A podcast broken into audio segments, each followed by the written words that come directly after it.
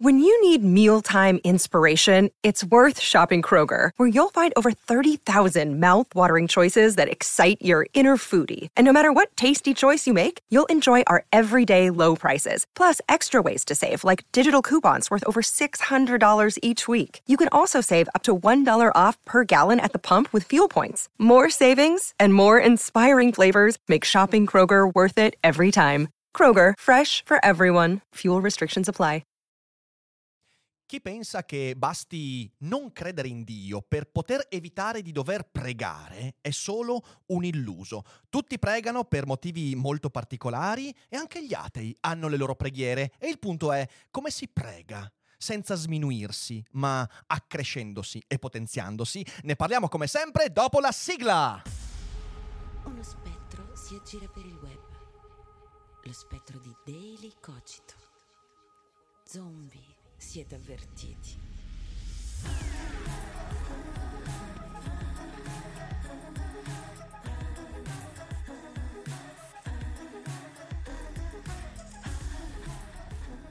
Cosa vuol dire pregare. Pregare è un comportamento molto complesso in realtà, non è semplicemente la preghierina sul letto la sera per far contento Gesù, non è soltanto la preghiera del disperato, la preghiera è un comportamento molto umano e può voler dire molte cose diverse. Si prega quando si tenta di invocare un aiuto esterno che interceda per noi e quell'aiuto può essere divino, ti prego Dio, fai che domani la mia giornata sia come l'ho immaginata, pregare un amico per darti una mano, ti prego, aiutami. La preghiera può essere anche sperare che qualcosa di propizio accada. Prego affinché domani si verifichi un determinato avvenimento. Pregare significa chiedere un cambio di programmi al mondo. So che le cose dovrebbero andare in un certo modo, prego affinché si inserisca qualcosa, un'interferenza, una causa, un miracolo che vada a deviare il corso degli eventi. Si prega per raccimolare la forza, per affrontare le cose. Prego di essere forte per arrivare a... Si prega per sostituire l'azione con la speranza. Prego che qualcosa accada così che io non debba fare. Si prega perché ci si accorge dei propri limiti. Prego perché non so quello che avverrà. Prego perché sono limitato. Prego perché non ho il controllo su tutto. E in tutte queste sfumature la preghiera può essere sovrannaturale. Prego Dio, prego le divinità, prego le muse o può essere con i piedi per terra. Prego di avere la forza, prego di riuscire, prego di trovare in me ciò che serve per. Molto pragmatica, molto razionale. La preghiera può essere umile. Prego perché so che non ce la posso fare, so che mi servirà qualcos'altro, prego perché mi sento limitato. La preghiera può essere tracotante. Prego Dio che abbia uno sguardo particolare su di me. Prego Dio che contraddica le leggi universali per fare un favore a questo povero piccolo stronzo che non si sente un povero piccolo stronzo, ma il prediletto. Eh, si prega di essere d'aiuto e la preghiera può essere d'aiuto, può aiutarci, e la preghiera può essere un ostacolo, può essere qualcosa che ci impedisce. Ma soprattutto la preghiera non è condizionata al fatto di avere un Dio di qualche forma. La preghiera è un comportamento umano e saper pregare, dal mio punto di vista, significa saper usare uno strumento. E i più cinici, e io ho un certo grado di cinismo, i più pragmatici, e io sono molto pragmatico, potrebbero dire, ma no, se non hai Dio non devi pregare. E prima o poi quelle persone pregheranno e hanno già pregato altre mille volte. Questo non significa per forza sminuirsi e diventare superstiziosi. Quindi ne parliamo, ma, pari- ma prima di tutto dovremmo pregare di avere salva la nostra connessione web. Quando navighiamo in giro per il mondo, beh, questa preghiera, tranquilli, non dovete lanciarla agli dei. Mi basta Daily Cogito, con il nostro partner NordVPN. Ma quanto si sta bene su internet? Magari ascoltando comodamente l'ultimo Daily Cogito sul divano. E quando si sta bene, beh, pensare alla sicurezza è una cosa molto difficile ed è per questo che qui su Daily Cogito noi collaboriamo con NordVPN per ricordarvi, anche quando siamo comodi, quanto sia importante proteggere la propria connessione internet. NordVPN è azienda leader nel settore delle VPN, una sorta di tunnel crittografato che nasconde i tuoi dati in entrata e in uscita quando navighi su internet, tanto usando il wifi di casa tua quanto la connessione dell'università. Un modo perfetto per tenere lontani i malintenzionati che, sapendo quanto sono preziosi i tuoi dati, vorrebbero accaparrarseli. Sottoscrivere un abbonamento con NordVPN è una cosa molto saggia, non solo perché in questo modo riuscirai a mettere in sicurezza la tua navigazione online, ma anche perché avrai accesso al servizio Threat Protection, un anti-malware e anti-spyware sempre attivi sul tuo computer anche quando la VPN è disattivata. E poi, grazie a noi e al link che trovi in descrizione, potrai avere accesso a un super sconto sul piano biennale, con 4 mesi gratis in più, ovviamente con il servizio 30 giorni soddisfatti o rimborsati. Grazie a NordVPN e grazie a voi, non ve ne pentirete. E adesso torniamo allo show.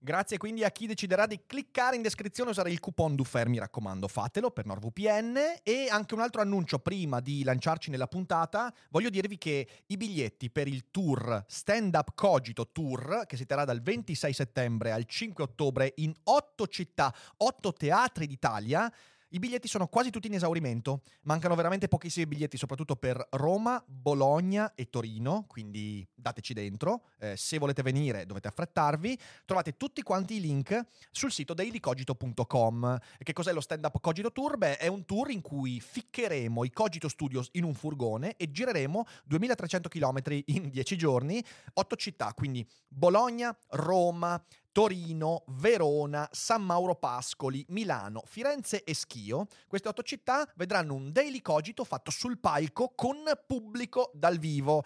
Per chi non riuscirà a venire dal vivo a teatro, Sappiate che tutti i daily cogito, a meno di gravi problemi tecnici che speriamo, insomma, con tutti gli, scongiu- gli scongiuri non avverranno, eh, verranno trasmessi anche in live su YouTube per solo pubblico abbonato, quindi sappiate che le live di, quel, di, quei 10 giorni saranno per soli abbonati. Il giorno seguente comunque uscirà il Daily Cogito, quindi versione ristretta, anche sui canali per non abbonati, come sempre. Quindi date un'occhiata, mi raccomando, noi non vediamo l'ora, sarà un'avventura che ci porteremo dentro, sarà un momento di grande crescita e devo dirlo, in Italia una roba del genere ancora nessuno l'ha fatta mai. Quindi venite, sarà veramente una bellissima esperienza. Ma detto questo, detto questo, passiamo alla puntata.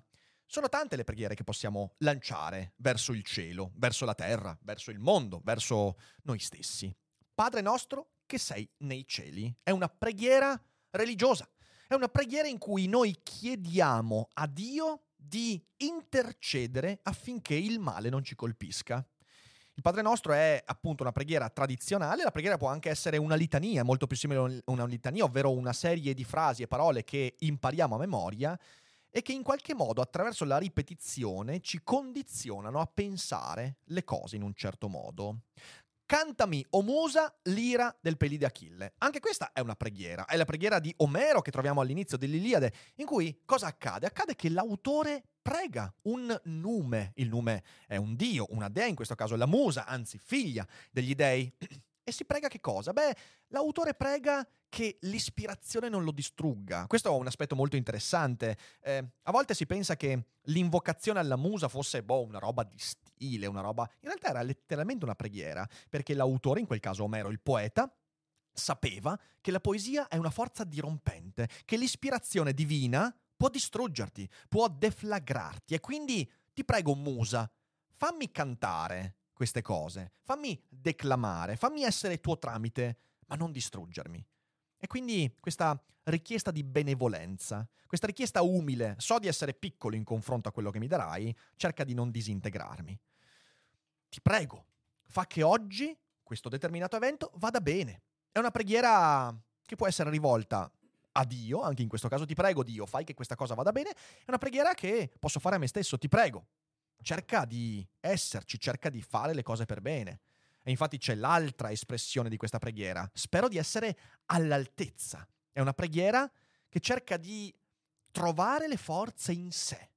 Ora, queste preghiere sono tutte molto diverse, hanno tradizioni diverse, hanno compiti diversi e non si escludono le une con le altre. Persone che pregano il Padre Nostro poi finiscono per pregare se stesse, persone che pregano le muse poi finiscono per pregare con tracotanza. L'umiltà e la tracotanza, l'arroganza si mescolano, la preghiera è un comportamento complesso e non possiamo derubricarla a semplice superstizione perché la preghiera non è soltanto superstizione, ci può essere un modo razionale di pregare e lo dice una persona atea, lo sapete io non ho assolutamente nessun, nessun, nessun tipo di velleità religiosa, anzi per quanto io ammiri un certo tipo di spiritualità, eh, quando quella accresce ed è molto rara, la religiosità è una cosa che mi sta molto molto sulle balle. E la preghiera però è un comportamento che non è legato necessariamente alla religiosità, ma è legato di nuovo a una semplice constatazione che siamo limitati e non abbiamo il controllo. Quando ti rendi conto di questo, la preghiera può essere un comportamento vivificante. E la preghiera è un comportamento connaturato all'essere umano, cioè c'è perché siamo strutturati in un certo modo, perché la preghiera è il risultato dell'incontro di due aspetti fondamentali della nostra esistenza. In primo luogo, la consapevolezza dei limiti. Anche la persona meno consapevole meno intelligente, meno sveglia, più arrogante, più piena di bias, a un certo punto incontra i propri limiti. I limiti possono essere molto pratici, può essere il limite di comprensione di qualcosa, il limite in un fallimento nel tentativo di raggiungere un traguardo, essere, possono essere limiti che direi quasi metafisici, i limiti cognitivi, i limiti biologici, il fatto di sapere che morirò, sapere che a un certo punto il mio corpo si dovrà disfare e si decomporrà, sapere che non sono eterno. La consapevolezza dei limiti è una cosa che l'essere umano ha in sé e da sempre ci crea dei problemi. Infatti noi costruiamo un sacco di stratagemmi per dimenticarci di quei limiti con tracotanza. E quindi da un lato c'è questa consapevolezza, siamo limitati nel tempo, nello spazio, nella comprensione, in tutto. Dall'altra parte sapere di non avere il controllo, sapere che l'esistenza di quei limiti ha un'inevitabile conseguenza. Non hai il controllo su tutto, non hai il controllo. Ci sono eventi della vita, del mondo, e non sono gli eventi cosmici, eh. non sto parlando delle supernove, dei buchi neri, delle onde cosmiche, no, sto parlando delle tue ghiandole surrenali. Sto parlando dei tuoi sogni, quelli che fai di notte. Sto parlando eh, dell'adrenalina che ti scorre nelle vene. Sto parlando della tua conformazione genetica e anche degli eventi cosmici. Ma ricordiamoci che i grandi cataclismi non arrivano dagli eventi cosmici, a meno che tu non sia un Tyrannosaurus Rex 65 milioni di anni fa. Allora dici, eh porca puttana, sì che sono dei casini quelli.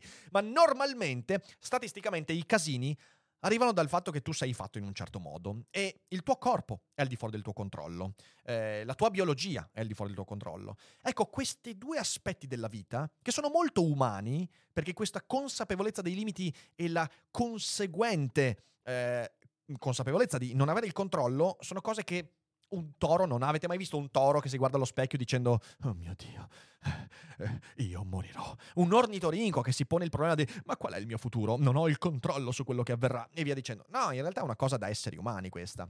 È ciò che ci differenzia, quella consapevolezza che ci differenzia dal resto eh, della, del, de, de, della vita presente. Ecco, nell'incontro di questi due aspetti molto umani nasce la preghiera, ovvero quell'atto linguistico e intellettuale che esprime l'immaginazione che qualcosa di bello possa accadere. Cioè la preghiera è, io sono limitato e un sacco di cose non sono in mio controllo e quando si incontrano queste cose succede un casino, ho paura, potrei fallire, le cose andranno male, perché vanno male le cose, spessissimo. Ecco allora che metto le manine così e dico, prego che nonostante tutto questo domani le cose vadano bene. Qui nasce la preghiera. La preghiera è un comportamento quindi molto molto umano ed è immaginare che nonostante tutto le cose andranno bene. Saper pregare in modo adeguato, secondo me, è parte fondamentale della serenità di un essere umano. Pregare male ci rende miserabili, ci rende tristi, depressi, ci convince di cose che poi effettivamente non avverranno soprattutto quando la preghiera è frutto della superstizione. Ed ecco allora che vorrei ragionare con voi su primo, eh, questa prima forma di preghiera, che è la preghiera veicolo di superstizione, di sovrannaturalità. Vorrei eh, anche far notare che questo è il modo più facile, forse anche più diffuso con cui si prega. E che cos'è in questo caso la superstizione? Beh, è il pensare che ci sia qualcosa al di fuori del mondo che entra nel mondo e cambia il corso degli eventi. Io prego affinché le divinità esterne Lovecraftiane mettano un dito in questa piaga e riescano a cambiare il corso degli eventi, casualmente dando maggior fortuna a me e sfortuna agli altri. Questa è la superstizione. Eh, cosa vuol dire questo? Beh, vuol dire, per esempio, pregare che qualcosa vada in modo che contraddica la palese legge di causa-effetto che governa il mondo. Cosa vuol dire questo? Questo vuol dire, per esempio, eh, sono un architetto, costruisco un ponte male, sapendo che l'ho fatto male, in modo raffazzonato, veloce, e prego che non crolli. Cioè, io ho compiuto delle azioni che inevitabilmente avranno delle conseguenze, perché il mondo si sorregge sul principio di causa-effetto, e la mia preghiera è il dire, pur sapendo I'm Sandra, and I'm just the professional your small business was looking for. But you didn't hire me because you didn't use LinkedIn jobs. LinkedIn has professionals you can't find anywhere else, including those who aren't actively looking for a new job but might be open to the perfect role, like me. In a given month, over 70% of LinkedIn users don't visit other leading job sites. So if you're not looking on LinkedIn, you'll miss out on great candidates like Sandra.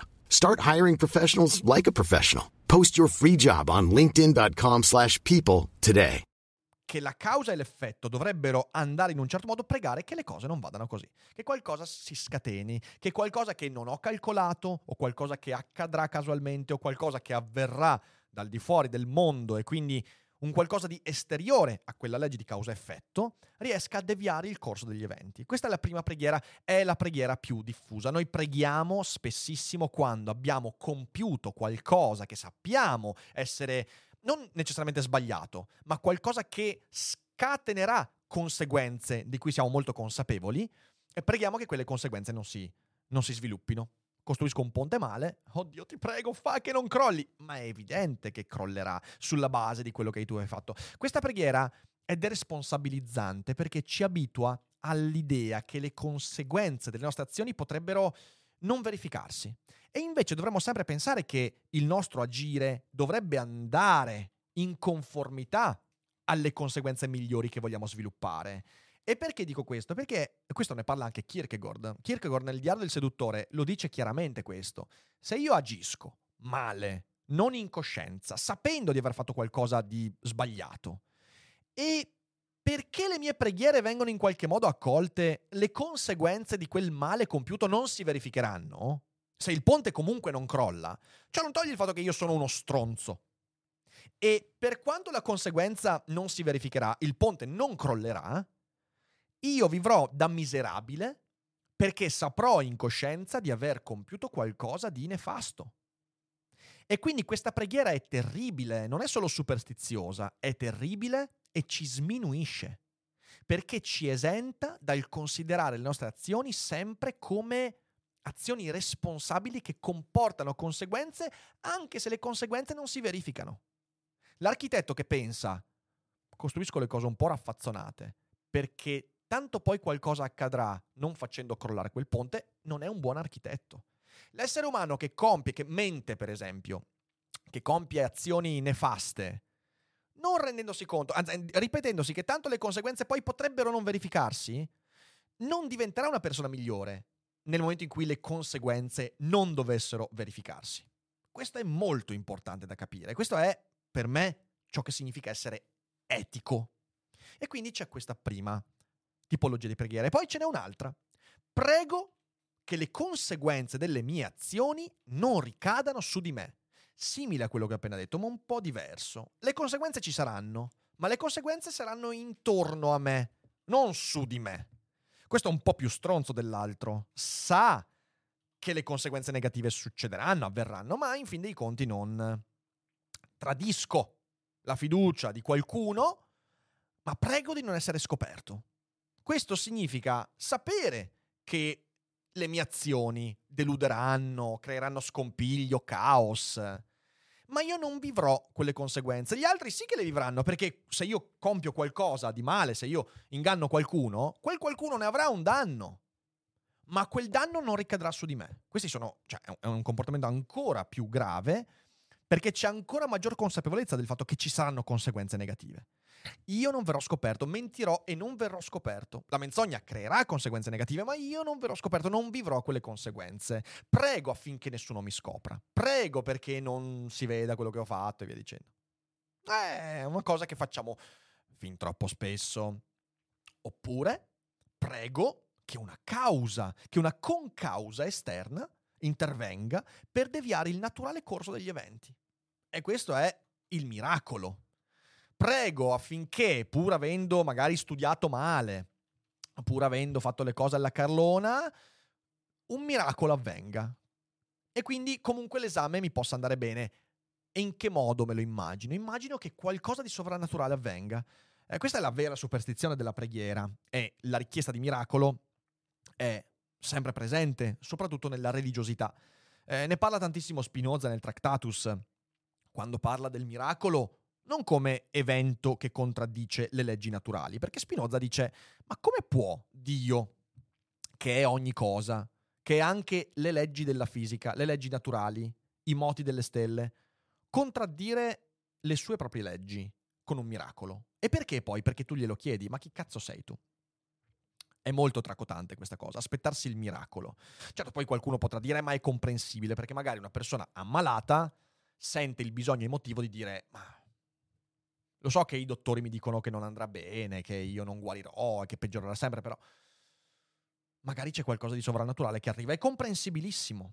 Il problema è che è una preghiera che ci rende schiavi, ci rende schiavi di qualcosa che non ha a che fare con la nostra vita, ma ha a che fare con una fantasia. E la schiavitù non è mai una bella cosa, neanche quando è consolatoria, anzi ancora peggio quando ci consola, perché siamo meno propensi a combattere quella schiavitù. E quindi il miracolo. E Spinoza dice molto semplicemente: guardate, quando, quando i profeti nella Bibbia parlano di miracoli, è semplicemente perché non conoscono le leggi naturali che soggiacciono a certi eventi. L'esempio è quello della battaglia di Gabon, in cui eh, l'esercito di Israele sta avendo la meglio sull'esercito dei barbari e eh, il profeta dice e Dio ferma il sole per permettere all'esercito di uh, terminare la battaglia prima che divenga buio. E Spinoza dice, eh certo, possiamo pensare che Dio abbia fermato il sole. Non si capisce bene perché. Cazzo, Dio è il moto del sole, Dio è in quella, cioè quindi era da sempre determinato il fatto che il sole si sarebbe eh, mosso in un certo modo. Perché Dio dovrebbe cambiare idea? Significa che Dio può sbagliarsi? Che idea di merda! E quindi quello che dice Spinoza è in realtà il profeta vede qualcosa che potrebbe essere un'eclissi, eh, un solstizio, e con la sua fervida immaginazione dice, ah, vedi, è Dio che ha allungato il giorno. In realtà non è un miracolo, le cose sono andate così perché dovevano andare così. Eh, Dio non si contraddice, altrimenti non sarebbe più Dio, sarebbe un'altra cosa, e quindi il miracolo è una cazzata. Ed è, ed è, una cosa interessante perché Spinoza ne parla in un episodio biblico, ma noi lo facciamo sempre. Noi desideriamo sempre che fattori esterni, sovrannaturali, che sono in qualche modo slegati dai rapporti causa-effetto materiale del mondo, arrivino e tac, permettano di far germogliare un evento diverso da come le cose sarebbero dovute andare. Ed è un problema perché, ripeto, diventi superstizioso. La preghiera vissuta in questo modo ci rende paradossalmente ancora più impotenti nei confronti della realtà e ci distacca dal mondo. E sapete chi ce lo dice questo? Beh, ce lo dice Marco Aurelio, che nelle sue meditazioni scrive L'anima dell'uomo, anzi scusatemi. L'anima dell'uomo si disonora. No, sto scherzando. Scusatemi, ma devo mm, farvi sentire anche a voi indifferita le magie della nuova roadcaster. Detto questo, Marco Aurelio, che mi perdonerà, è morto, quindi non deve perdonarmi. A posto così, scrive: L'anima dell'uomo si disonora, in primo luogo, quando diventa, per quanto sta in lei, come un ascesso e tumore del mondo. Infatti, non saper sopportare un evento è un ritrarsi dalla natura, nella quale sono a loro volta contenute le singole nature di tutti gli esseri. In secondo luogo, quando detesta un uomo o agisce contro di lui per nuocergli, come l'anima dell'iracondo. In terzo luogo si disonora quando si fa vincere da piacere o dolore. In quarto luogo quando è ipocrita e agisce o parla in modo falso e insincero. In quinto luogo quando non indirizza a nessuno scopo una sua azione o impulso, ma agisce a caso e sconsideratamente, quando anche le nostre più piccole azioni dovrebbero essere compiute riferendole al loro fine. È il fine degli animali razionali l'obbedire alla ragione alla legge della città e del governo più degno di rispetto. Questo è indirizzato a Giuseppe Conte quando ha fatto cadere il governo Draghi, ovviamente, ma questo è un discorso a parte.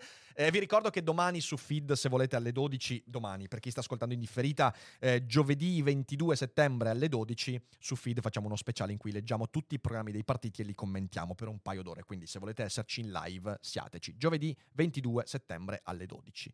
Cosa sta dicendo qui Marco Aurelio? Eh, la frase fondamentale è questa. È non saper sopportare un evento è un ritrarsi dalla natura, nella quale sono a loro volta contenute le singole nature di tutti gli esseri. Cioè, tu non puoi pregare che qualcosa di esterno agli eventi della tua vita si verifichi per sottrarti a quello che sta avvenendo. Una preghiera che chiami un ente sovrannaturale per intervenire e intercedere al posto tuo, con questa, ripeto, tracotanza, eh, Dio mi ascolta, anche se c'è un intero universo da ascoltare, Dio ascolta proprio me, questo significa distaccarsi dalla natura delle cose. La natura delle cose è che ah, d'azione c'è una conseguenza, causa ed effetto. E la prima frase è potentissima. L'anima dell'uomo si disonora quando diventa come un ascesso e tumore del mondo. E quando è che diventa un eccesso tumoro del mondo? Quando pensiamo che ci sia qualcosa da pregare che possa contraddire la conseguenza naturale delle mie azioni. Perché per Marco Aurelio, ed è uno dei motivi per cui consiglio di leggere Marco Aurelio, è che l'uomo che riesce, l'individuo che riesce a vivere bene con se stesso, ad essere sereno, è quello che comprende non solo che le sue azioni hanno delle conseguenze di cui lui è responsabile, questa è la conseguenza del fatto che l'essere umano vuol far corrispondere ciò che è a ciò che fa. E se io prego superstiziosamente, cioè prego che intervenga qualche nume, divinità, per far andare meglio le cose, nonostante il mio agire di merda, chiedere agli dei di perdonarmi, per esempio, è perché non agisco nella conformità richiesta fra il mio animo e le mie azioni agisco in un modo che contraddice quello che sono e quello che sento. Allora lì ci troviamo a pregare per il miracolo. Allora lì ci troviamo a pregare perché le nostre azioni non abbiano le conseguenze che temiamo tantissimo. E questo disonora, sminuisce. Ed è per questo che ho voluto leggervi Marco Aurelio, perché Marco Aurelio era una persona estremamente razionale che pregava. Non era solo un imperatore, un filosofo, era anche uno molto molto razionale. I suoi ragionamenti, ragazzi, sono sono veramente concreti. E lui pregava. E perché pregava Marco Aurelio? Eh, pregava perché si può pregare in modo razionale. La preghiera può potenziare il legame con il mondo. La preghiera può essere anticonsolatoria, può essere responsabilizzante, può essere vivificante. La preghiera può essere un modo per ricordarmi quanto il mio animo, cioè quello che sono, debba corrispondere a quello che faccio, a quello che dico, che quello che penso e quello che faccio, le mie azioni, non devono essere scollate. Perché al contrario sarebbe un ritrarmi dalla natura, un contraddire il modo in cui sono fatto. E quindi quali sono le preghiere? Come si prega con questo tipo di razionalità? Beh, per esempio, prego di essere il tipo di individuo che sa come agire in una determinata situazione. Facciamo un esempio concreto. Ho un amico in grave depressione, ho un amico che sta male. Ne abbiamo parlato ieri con Fabio Cantelli. Recuperate la cogitata nel caso l'abbiate persa perché è veramente uno dei momenti più significativi di questi anni su Daily Cogito e non sto esagerando, quindi guardatela e lasciate un bel commento e poi condividetela come tutti i Daily Cogito. Dicevo, ho un amico in depressione.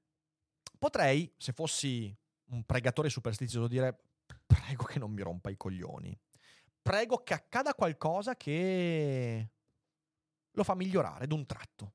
Sono tutte cose superstiziose queste, perché non è una preghiera adeguata, è una preghiera che o mi esenta dal mio ruolo di amico, oppure prega che qualcosa contraddica il rapporto causa-effetto. Alla depressione l'effetto è che sarà triste, depresso, che forse mi cercherà per consiglio per molto tempo. Posso pregare in un modo diverso, essere razionale. Prego di rivestire bene quel ruolo. C'è una persona con cui ho un legame, che vive uno stato emotivo particolare. Vorrò ritrarmi dalla mia natura, ovvero dal fatto che voglio essere d'aiuto, in quanto non sarei un amico se non volessi essere d'aiuto, perché l'amicizia ovviamente è venire in soccorso nei momenti di difficoltà, oltre che divertirsi, star bene e via dicendo. Circondiamoci di persone consapevoli di quanto sia necessario dare un aiuto in momento di difficoltà, più che persone che ci fanno divertire molto. Dicevamo, eh, essere conforme significa dire quello che sono, quello che sento è quello che poi traduco in azione. Nonostante le paure, nonostante magari la rottura di coglioni, certamente. Sarò il tipo di individuo, prego di essere quel tipo di individuo. Ovviamente devo pregare questo prima che avvenga il fatto. Cioè se io prego di essere quell'individuo quando mi viene chiesto aiuto, un po' tardi. Devo... E per questo la preghiera è uno sforzo di immaginazione. Prego di essere quel tipo di individuo che vorrei avere accanto quando la depressione dovesse colpire me. Prego di essere quel tipo di individuo che alla morte del suo padre è di aiuto agli altri e non motivo di distruzione e caos. Questo è una cosa che dobbiamo ripeterci prima che nostro padre muoia, prima che il nostro amico vada in depressione, prima che gli avvenimenti del mondo che inevitabilmente si verificheranno ci colpiscano. Prego, immagino, lavoro su di me affinché la mia natura, il fatto di voler essere coraggioso in determinate situazioni, pronto a rispondere, forte quando tutti gli altri magari non riescono ad esserlo, prego per essere quel tipo di individuo quando le cose si verificheranno. La preghiera come atto di immaginazione estremamente razionale, mi preparo ad essere quella cosa che vorrei trovare accanto a me. Oppure prego di sapermi usare al meglio quando l'occasione si presenterà. E qui possiamo fare mille esempi. Il colloquio di lavoro è l'esempio più, più banale che mi viene in mente. Avete mai immaginato quello che potreste essere in un colloquio di lavoro, in un momento di sfida, in un momento difficile, in un momento in cui magari i vostri talenti verranno messi in discussione, la vostra attitudine dovrà essere assolutamente lineare con i vostri comportamenti, perché magari il prezzo da pagare al contrario sarebbe perdere un'occasione incredibile. Avete mai pregato che quando quella cosa avverrà voi possiate essere all'altezza. Preghiera importante questa. Prego quindi di essere all'altezza di quel che mi accade. Le cose accadono, le persone muoiono, i fallimenti capitano, i cataclismi si verificano e spesso noi siamo presi in mezzo perché siamo ragazzi, siamo granelli di sabbia, cioè nel senso non stiamo qua a raccontarci puttanate, siamo granelli di sabbia presi in questa spiaggia completamente sempre tempestata e ci muoviamo anche in modi che non sono determinati dalla nostra volontà. E allora sono all'altezza di quello che mi accade. Quando mi accadranno certe cose, sarò pronto a rispondere, avrò il coraggio di rispondere, avrò il coraggio di essere quello che sono e non adattarmi in modo molle e vigliacco per preservare boh, un po' di tranquillità, un po' di quiete che poi in realtà verrà divelta dal momento in cui quelle, que- quegli avvenimenti diventeranno veramente incontrollabili. Prego quindi di essere all'altezza, prego di non disonorarmi, come lo dice Marco Aurelio. Questa è una preghiera importante. Prego di non sminuirmi quando la realtà mi metterà alla prova. E di nuovo, bisogna dirselo prima che la realtà mi metta alla prova. Prego di non ritrarmi dalla natura. Prego di non fuggire da quello che io sono. E per fare questo devo prepararmi al momento in cui verrò messo di fronte a una sfida. Prego di avere il coraggio per agire in conformità col mio animo. Questa è la preghiera di Marco Aurelio. Ed è anche la preghiera della serenità, quella che ho citato tante volte, che è la preghiera dello stoicismo. Prego Dio, e poi ne parliamo di questo, eh, prego Dio di accettare quel che non posso cambiare, di cambiare quel poco che posso mutare e di saper sempre accettare e discernere la differenza. Questo è fondamentale. E attenzione, prego Dio, ma Dio è un orpello in questo caso. Dio potrebbe essere la musa, il destino. Prego me stesso, prego me stesso, prego le mie capacità, prego la mia razionalità, prego di fare queste cose, accettare quel che non posso cambiare, cambiare quel che posso cambiare e saper sempre discernere la differenza. Questa è la preghiera che io personalmente, ripeto a me stesso, spessissimo perché mi capita spesso di confondere le cose e di voler cambiare cose che in realtà non posso cambiare e questo mi causa angoscia. Spesso mi dimentico di dover agire nei confronti delle piccole cose che posso cambiare e questo mi fa perdere occasioni e spesso confondo i campi e questo crea caos e distrugge qualsiasi possibilità di agire bene. Ecco allora che pregare diventa esercizio utile a comprendere meglio come sono fatto.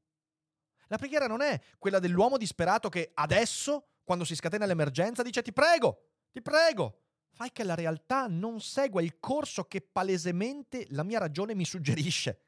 Ti prego, fai che le conseguenze del mio agire non si scatenino. No, la preghiera in questo caso ci permette di agire prima di fare qualcosa di stronzo prego non che alle mie azioni di merda non corrispondano delle conseguenze di merda, no, prego di avere la forza di agire bene.